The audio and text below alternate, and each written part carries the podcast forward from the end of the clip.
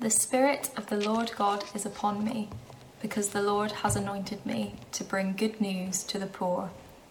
He has sent me to bind up the brokenhearted, to proclaim liberty to captives, and the opening of the prison to those who are bound, to proclaim the year of the Lord's favour and the day of vengeance of our God, to comfort all who mourn, to grant to those who mourn in Zion, to give them a beautiful headdress instead of ashes, the oil of gladness instead of mourning, the garment of praise instead of a faint spirit, that they may be called oaks of righteousness, the planting of the Lord, that he may be glorified. I will greatly rejoice in the Lord. My soul shall exult in my God. For he has clothed me with garments of salvation. He has covered me with the robe of righteousness. As a bridegroom decks himself like a priest with a beautiful headdress, and as a bride adorns herself with her jewels.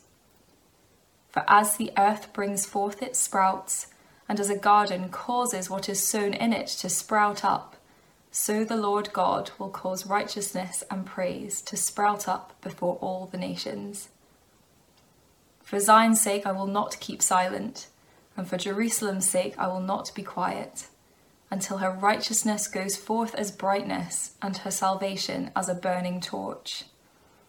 The nations shall see your righteousness, and all the kings your glory, and you shall be called by a new name that the mouth of the Lord will give.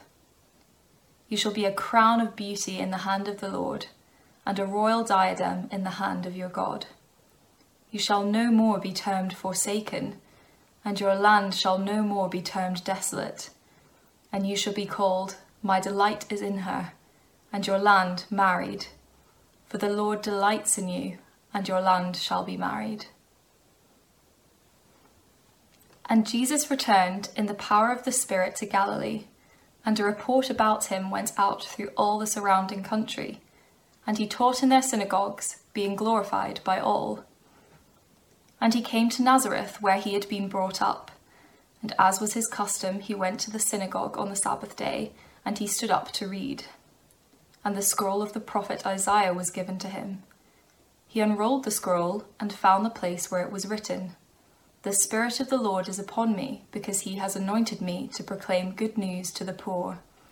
He has sent me to proclaim liberty to the captives and recovering of sight to the blind, to set at liberty those who are oppressed, to proclaim the year of the Lord's favour.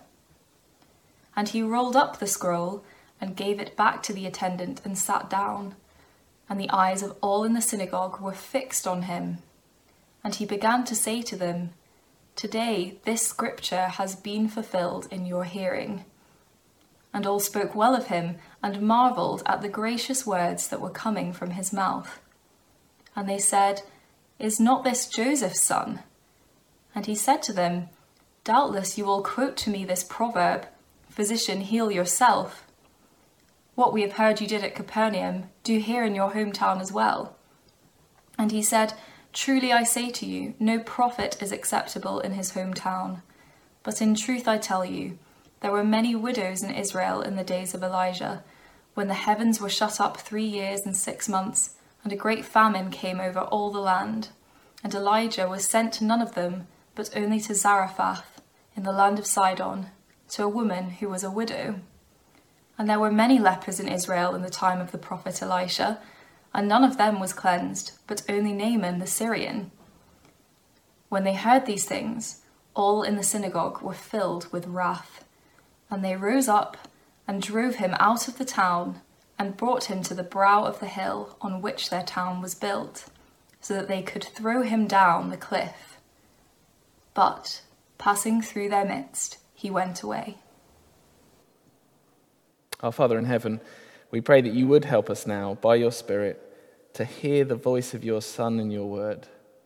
And we pray you'd give us the humility to listen to him, to follow him, and not resist him. In Jesus' name we pray. Amen.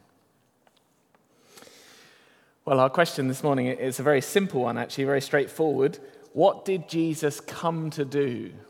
What did Jesus come to do? And I hope wherever you're tuning in from this morning, whether you're part of the church family here or, or just looking in on Christian things, I hope that's a question we might actually want the answer to. I mean, certainly if you're looking into Christian things, if you're curious, if there's anything in this, well, I think it's pretty relevant, isn't it?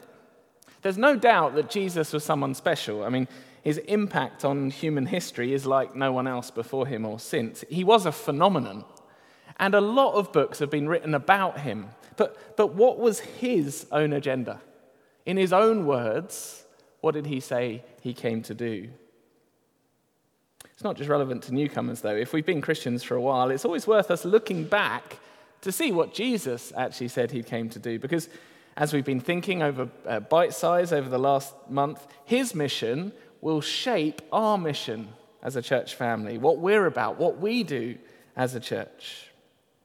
And there are lots of versions of Jesus out there in 21st century public consciousness. There are lots of competing views about what he mainly came to do. So, so fundamentally, did Jesus come to feed the hungry, heal the sick? If so, then Christ's body on earth, the church, I guess our fundamental priority should be to focus our time and resources into food banks and medical care. Others might say, well, no, no, no. Jesus fundamentally came as a moral example. He was in, an inspiration to love your neighbor as yourself, someone who could provide a healthy moral compass to society. And that might lead a church to focus its, its energy and resources into, into getting moral fiber into society, whether through education or lobbying or other means. Others would say, no, no, no. Jesus is far more radical than that. He was a social revolutionary. He came to challenge social injustice, to overturn the unfair abuse of the weak by the elite. Jesus came to set people free from trafficking, from wrongful imprisonment, from racism. That's his mission. There are plenty of voices who will say each of those. But in any age and society, there's always a danger that we remake Jesus in our own image. So it's worth checking from Jesus' own lips, and we'll see it in our passage today. What did he actually say his mission was? In fact, the passage we've just read from Luke 4 is often described as Jesus' manifesto. In lots of ways, it sets the agenda for the, where the rest of Luke's gospel goes, where the rest of Acts, the sequel, goes. I'm actually really glad we've got to here. We're, going to pause, Luke, um, as we turn our attention to, to Easter um, over the coming weeks. We're going to pause, Luke, but, but I'm so glad we got here. Because in many ways, we've had the full introduction to Jesus, according to Luke, and now this will set his agenda going forward before we get to the answer to what he came to do, just to remind us, it has been an amazing introduction so far. The last four chapters have just been full of amazing announcements. Jesus kind of arrives on the stage of Jewish history, chapter one, and then Roman history, chapter two, and then human history, chapters three and four. We've seen people saying extraordinary things about him. So uh, he's no one less than the long awaited rescuer that the Old Testament promised would come, the one who had sought it all out. Zechariah saw in him the spirit anointed king, the Davidic king that Isaiah promised. Simeon saw in him the spirit anointed servant, the, the suffering servant that Isaiah promised. And at his baptism, God the Father ripped up the heavens into a PA system to say, both of those are true. You are my beloved Son, the promised King. With you I'm well pleased. You're my righteous, suffering servant, as the Spirit came down visibly on him to make the point. And we saw it wasn't just talk.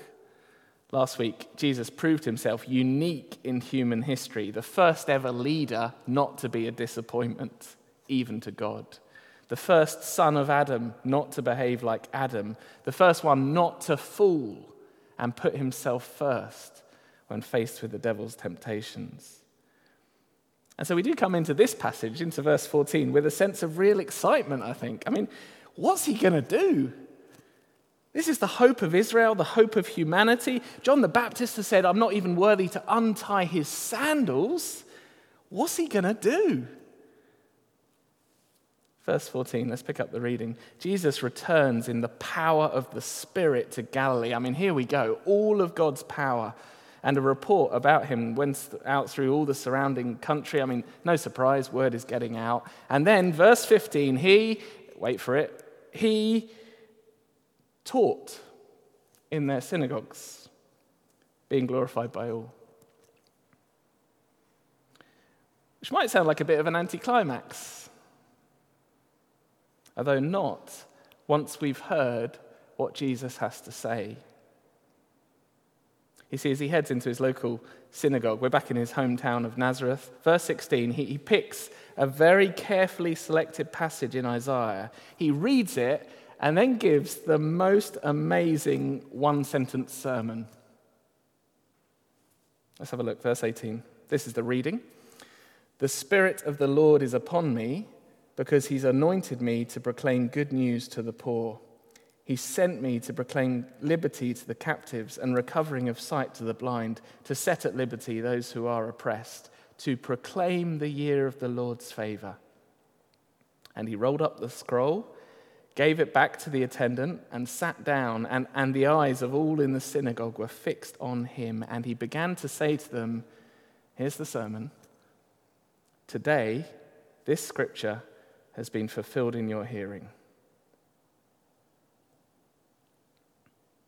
Now, it's likely that verse 21 is a summary rather than the entire transcript.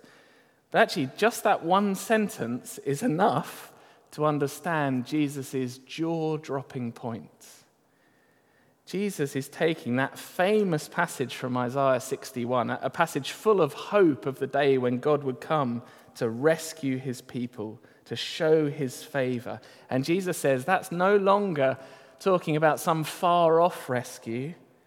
It's not talking about some future prophet or amazing servant of God to come, some future day of God's kindness. No, it's happening right here, right now, today.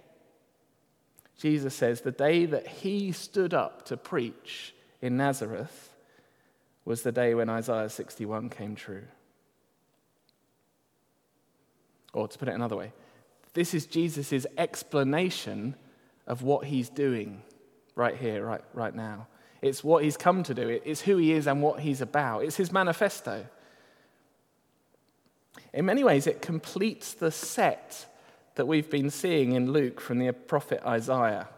Uh, the book of Isaiah has three major blocks, and each provide a different portrait of God's chosen rescuer, the Messiah, the anointed one. So in Isaiah 1 to 39, there's this picture of a king, the spirit anointed king from David's line. And we saw Jesus declared um, to be that king, the, the, the sunrise on the people walking in darkness, Isaiah 9. Zechariah said it. And we've seen the middle section of the book, which focuses on Jesus as the servant, the suffering servant from Isaiah 53. Simeon pointed to that as he held baby Jesus in his arm.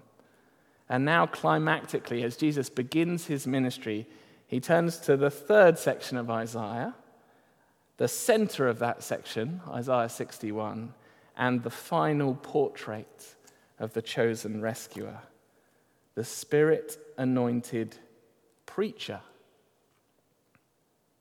We already knew Jesus was the chosen king and the suffering servant, but now we hear he came as a preacher. He came as the Spirit anointed preacher. So, here's our first point. And in lots of ways, if you forget everything else, if it's been an exhausting week, if you're already zoomed out and you can only remember one sentence I say, please remember this one. Jesus came to proclaim the gospel to the needy. That's the answer. Jesus came to proclaim the gospel to the needy. That's his mission according to him. Now, it's important we understand what he means by that. So, we're going to take quite a lot of time uh, out of this sermon to, to just focus on what that statement means. We need, to, we need to see all three parts of it. He came to proclaim the gospel to the needy. Sometimes people only notice the last bit Notice the different needs that he mentions he came to. So he came to the poor, he came to the captives, he came to the blind, he came to the oppressed. That is absolutely true. Jesus was sent for needy people. And we're going to come back and think a lot more about that later. But it's easy to spot that bit and then assume what the rest would be, what his solution would be. So, food for the poor, justice for captives, healing for blind. But just look back at the verses. You see, the emphasis, despite Jesus' miraculous power, the emphasis is on proclaiming, on communicating a message. It comes three times. It's hard to miss. Verse 18 The Spirit of the Lord is upon me because he's anointed me to proclaim good news to the poor. He sent me to proclaim liberty to the captives and recovering of sight to the blind, to set at liberty those who are oppressed. 19, to proclaim the year of the, God's, of the Lord's favor. It's there three times the start, the end, the middle. Jesus was sent to proclaim. His proclamation is what sets people free and recovers sight. And if you're thinking, well, yeah, of course I'd make a lot of that because I'm a preacher. That's my thing. Or if you're thinking, well, of course, Chalmers, that would be the line on it from this kind of church because we're a kind of church that's into preaching. Notice this isn't our thing, it's Jesus' thing.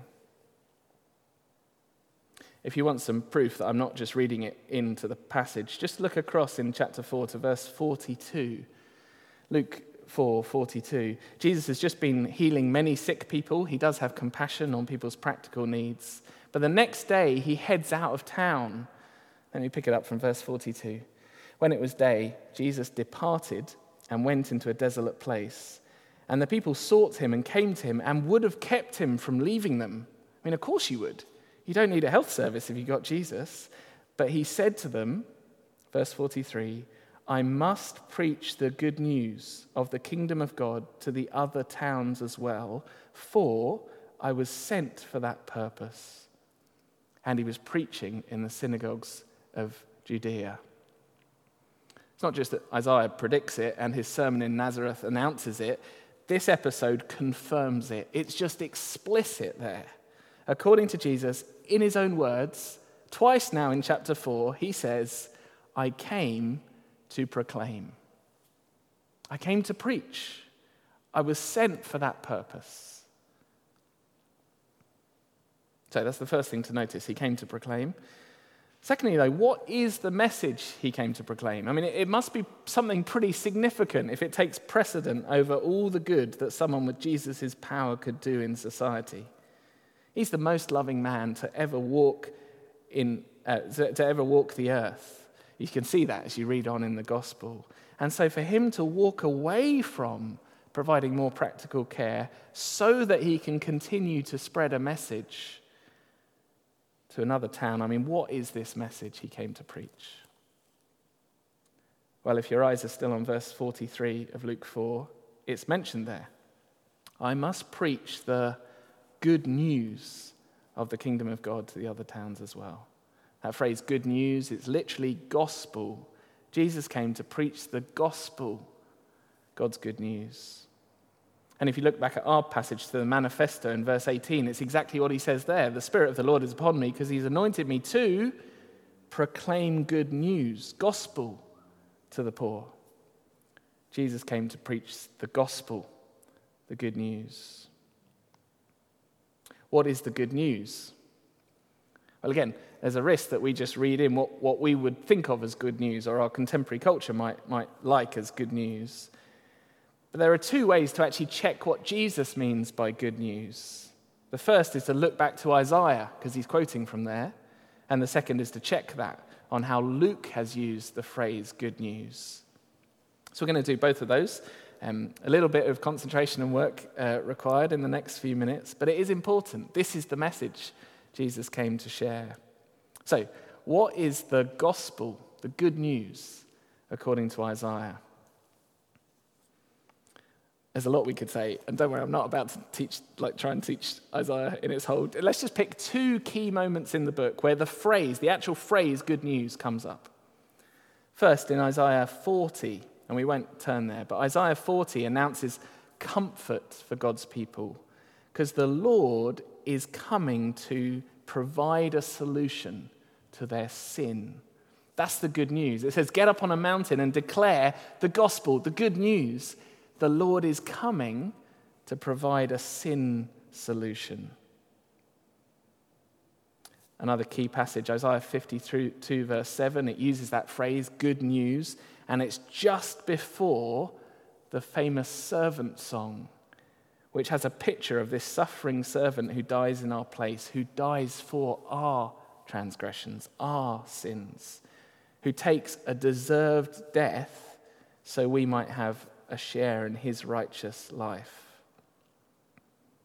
Just as we prayed at the start of the service, as Freddie led us. That is the good news. So that's Isaiah. The good news, the gospel, is the announcement God is coming to save his people from their sin, to set them free from the judgment that comes at their sin. And I realize if you're new to Christian things, well, that might not sound good news at all. I mean, I don't particularly want someone calling me a sinner. But Isaiah is clear that is our biggest problem. Everyone's biggest problem, humanity's biggest problem. All the other mess stems from there, whether social, financial, environmental, even. That is the international rescue mission we need. We've been seeing that from bite size. And actually, when you look through the early chapters of Luke for the phrase good news or gospel, it's exactly the same here. So the angel Gabriel um, first proclaimed gospel, good news, to Zechariah. And when Zechariah finally got over his unbelief and he was able to open his mouth again, he describes it like this giving knowledge of salvation to God's people in the forgiveness of their sins. Likewise, when the, angels appear to the shepherds in chapter 2, verse 10, they say, Fear not, for behold, I bring you gospel, good news of great joy that will be for all the people, for Unto you is born this day in the city of David a Savior. A Savior's coming. Then, chapter 3, John the Baptist, his preaching was described as gospel, good news. I mean, we might think, well, it, but it was pretty strong. Yeah, it was pretty strong. His message was you need to turn around because there's a sin problem which only God can provide forgiveness for. It is just the unanimous witness of Scripture from Isaiah to Gabriel to Zechariah to the heavenly host to John the Baptist and now to Jesus himself. The good news, the great announcement is that God is coming to save people from sin. And Jesus says, I came fundamentally to proclaim that message. It's not that he doesn't provide any practical care. He's compassionate. He's a loving man. He, he loves people holistically, sacrificially, compassionately, and so should we.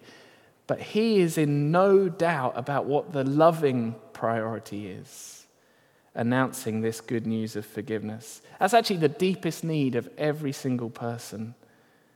We need to know that this salvation from sin is available from God. And so, of course, it's a wonderful thing for Christians to be involved in providing social welfare, food provision, medical service, seeking justice in society, so many other things. There are, there are countless ways to love our neighbors, and we are called to. And yet, if we want to love our neighbors as Jesus loves them, we'll also want to engage in Jesus' central mission, this, this sharing of good news in each of those contexts. We'll be praying for opportunities to share that good news. That's what he's about, proclaiming good news to the needy. Just very practically, what might that mean? Well, for us as a church family, I think this is a great passage to be in as we kind of look ahead to how we can serve the community around us in this local place. Uh, many of us are hoping, uh, as we give sacrificially to refurbish this building, we're, we're hoping it can be used in a number of ways to serve the community. All sorts of groups in the community youth groups, and parent and toddler groups, and ministry with the marginalized, and connection with the elderly. All sorts of things will be possible, God willing. But if we want to stay aligned with Jesus' mission, in all of that planning, a key question will keep being how can we lovingly share the good news of Jesus? even as we care for these people. Likewise, as we think about sending people overseas on mission or elsewhere in, in Scotland and the UK, our priority is always going to be planting churches, not just welfare stations, and sending people to share the gospel, not just care practically, just what we saw in bite size.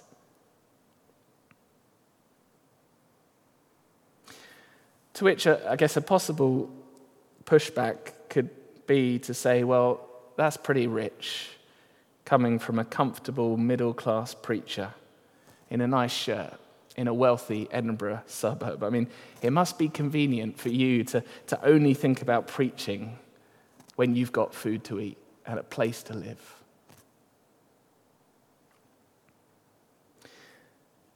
To which I'd say, and I've been grappling with that question this week, I think this absolutely is a challenge to the comfort we live in, and, and Luke will continue doing that as we go on through the book.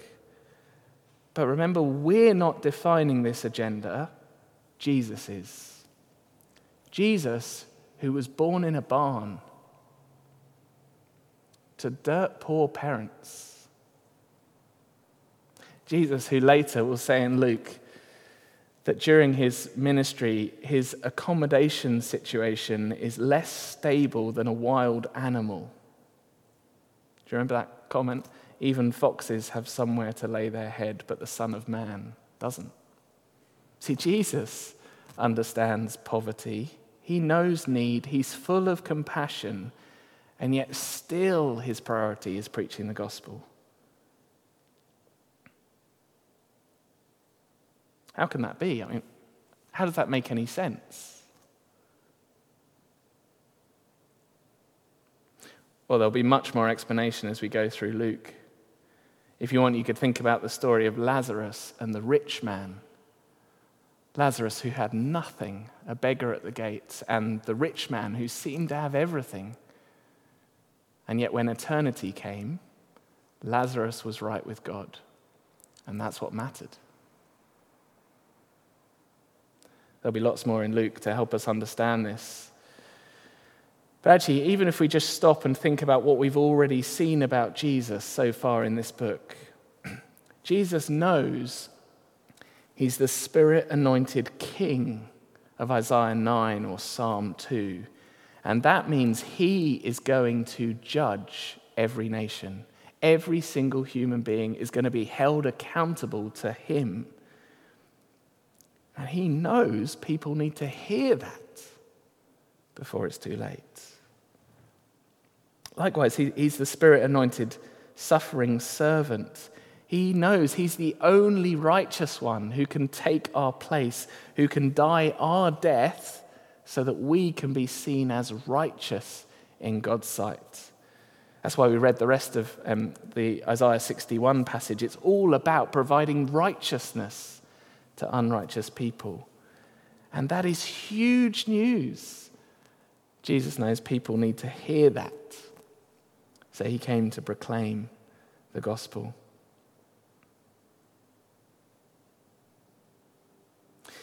Finally, though, um, on his mission, it is really clear that he came to proclaim the gospel to the needy. Let me read the verses again. He anointed me to proclaim good news to the poor. He sent me to proclaim liberty to the captives and recovering of sight to the blind, to set at liberty those who are oppressed. People often say Jesus has a particular concern for the poor. And here it is in black and white that he came to people in real need poor, captives, blind, oppressed. Again, though, we do need to ask what does this mean?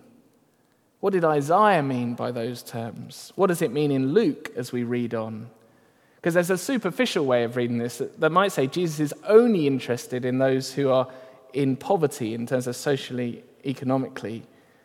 As if kind of if someone's net worth is below a certain level, then Jesus is interested, interested to proclaim in the schemes, but wouldn't have anything to say to the comfortable people of Morningside. Actually, that doesn't fit what, what he goes on to do in Luke. He does reach out to the most downtrodden in society, poor lepers. But he also calls Peter and his other partners in a fishing business. He does reach out to a paralytic, but he also reaches out to Levi, who's a tax collector. Plenty of money there. He, he reaches out to a blind beggar and rich Zacchaeus in the same chapter. So it can't just be about bank balances. Again, the way to understand is to go back to Isaiah, and we don't have time to do this in much detail, so just be very brief. Um, Isaiah has said that Israel, God's people, are trapped in their sin and its consequences. See, they're literally captive to nations that God has sent in judgment. They're blind spiritually. See, the poor and needy doesn't just mean those on the breadline. It means all of those who've sinned against God and are trapped in the consequences of that, his judgment. And actually, all of us are in that situation. All of us are needy people when it comes to the gospel. But then why doesn't he just say, I came for everyone? I mean, he does use these words of need poor, blind. I think there's two things. Firstly, that some of those most needy groups in society are some of those that we're tempted to overlook. It's very clear as we go on in uh, Luke that Jesus has an eye on the outsider. Jesus doesn't restrict himself to a particular part of society. He's kind to all people. He does go out of his way to get to outsiders. But I think there's a second reason why these words of need are used. You see, Jesus came for people who need help and recognize it. Jesus came for needy people who recognize it and one of the sad things about being rich and comfortable and well connected in this life is that sometimes that does blind us to how much we need a rescue mission from God. If we're used to paying our way, we can really struggle to accept Jesus and his rescue mission. Striking, actually, Peter, um, who had a business, he was a small business owner with a partnership, he became a disciple by saying this Depart from me, for I'm a sinful man, Lord. That's the model response in Luke. I'm needy. I'm not worthy. But the rich young ruler that we'll see later, he thinks he's fine. The rich man with Lazarus at his gate, he thought he was fine. When the prodigal son recognizes his need for forgiveness, the older brother thinks he's fine. The Pharisees think they're fine. In fact, Jesus will tell a story that God is throwing this wonderful banquet for eternity, and He's invited all sorts of people, but the rich and the comfortable turn down the invitations. They think they've got better things to do. And so the invitation carries on going out to the poor and the lame and the needy. You see, you'll see Jesus' international rescue mission as wonderful if we recognize we need rescuing. If we're aware of our poverty before God, our, our sinful blindness, our captivity to our sin, well, then it's great news. And let me just appeal directly. If you're looking into Christian things, you do need this. That's what Jesus says. So please don't have the reaction how dare you, Jesus, preach at me? How dare you judge me? How dare you patronize me as if I'm a sinner, as if you have something to offer me that I can't do without? How dare you preach at me, Jesus? Still the same today. I remember actually, I was in a prison shadowing a chaplain for a week in London. And I remember him saying it was striking sharing the gospel, the good news in, in a prison, because actually there, people weren't pretending that they'd made brilliant life choices. There, people could see that maybe they might need some help to get life sorted out. Whereas I wonder, sometimes the rich and comfortable, we're still pretending that nothing's wrong.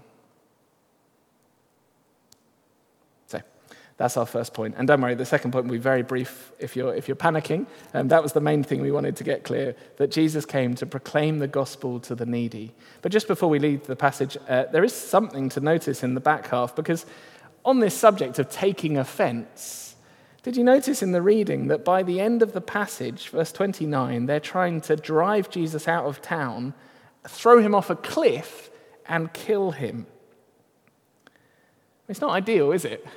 He's back in his hometown. Kind of, how did your first sermon go in the synagogue? Well, it started a riot. They were so angry, they tried to lynch me. What on earth is going on here? Well, track with me as we, we look at how the crowd starts to turn. First off, verse 22, we can see that initially um, reactions are quite positive. Verse 21, uh, they're, they're all speaking well of him. Um, but then someone asks, verse 22, is this not Joseph's son? Now, it could be that's a positive comment. Wow, wow, amazing, he's great. But from the way that Jesus reacts, I actually think it's the start of some disquiet. See, Jesus is a local lad. They've seen him growing up, they know his dad.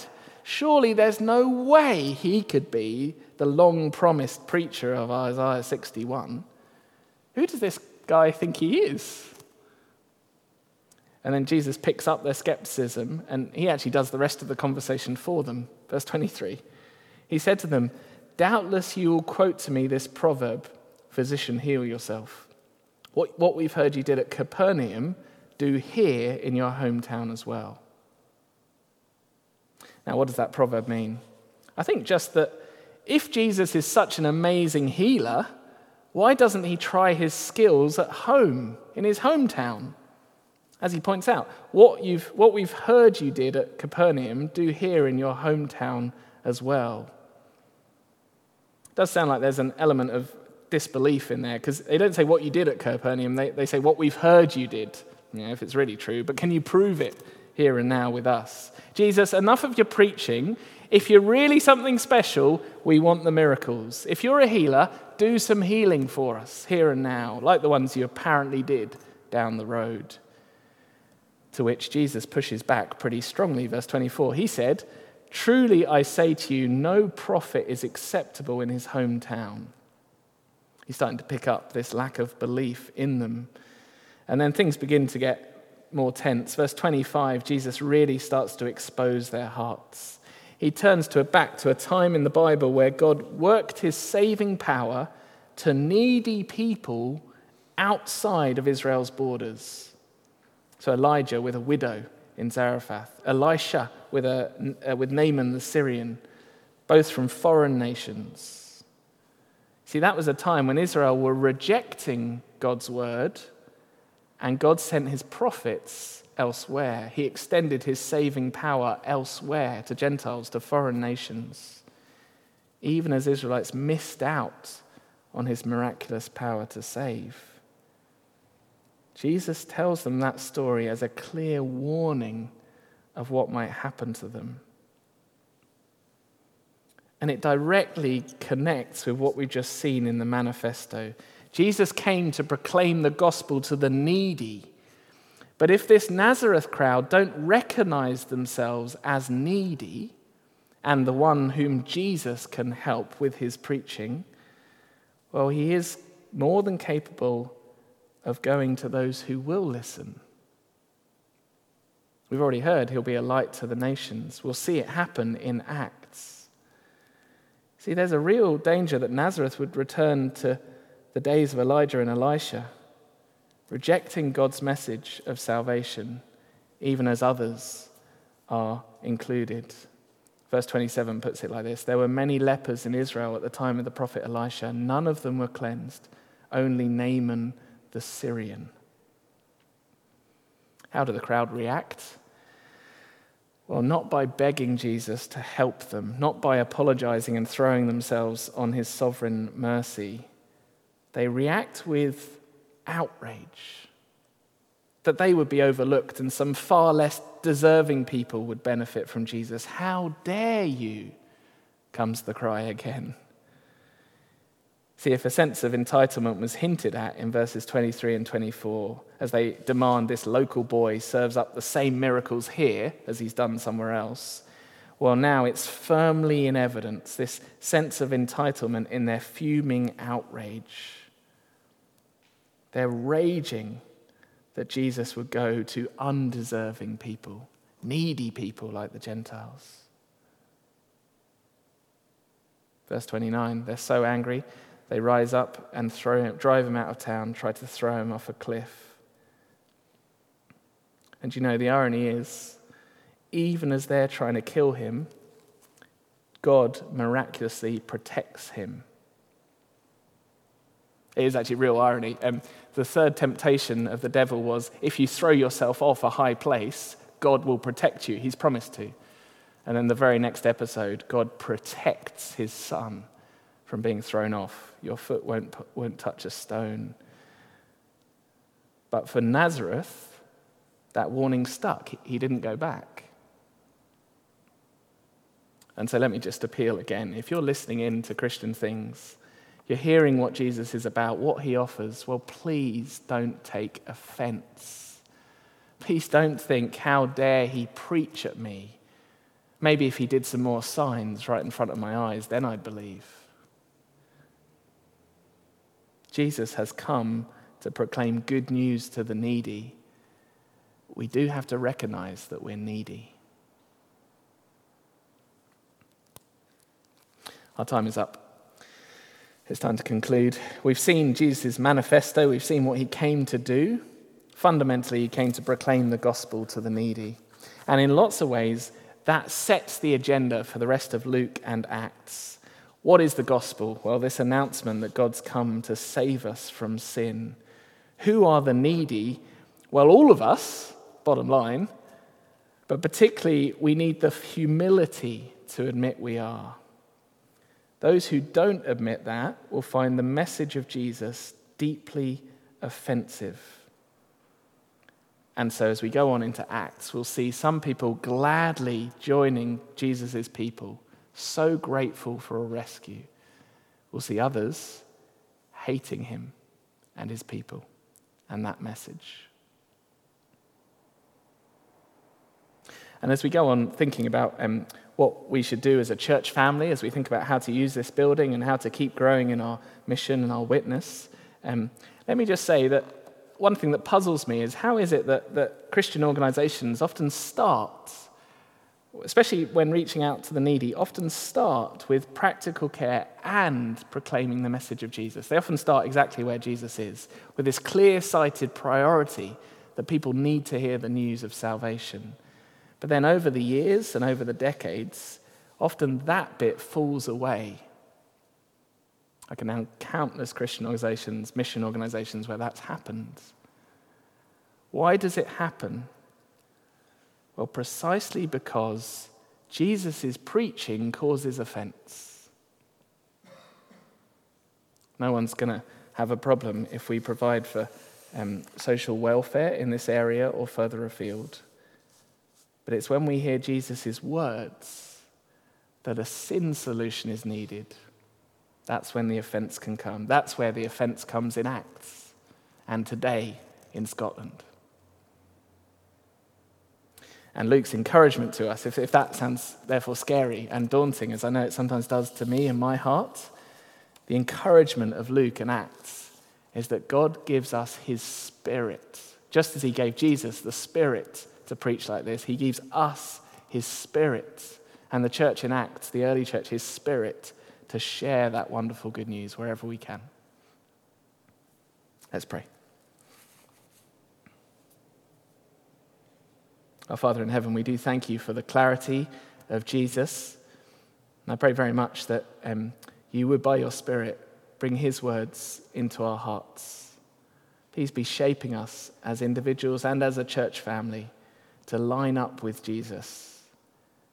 And where we are scared at that or, or um, concerned at the offense that can be caused, we pray very much that you would strengthen us by your Spirit, the Spirit of love and power and self control. In Jesus' name, amen.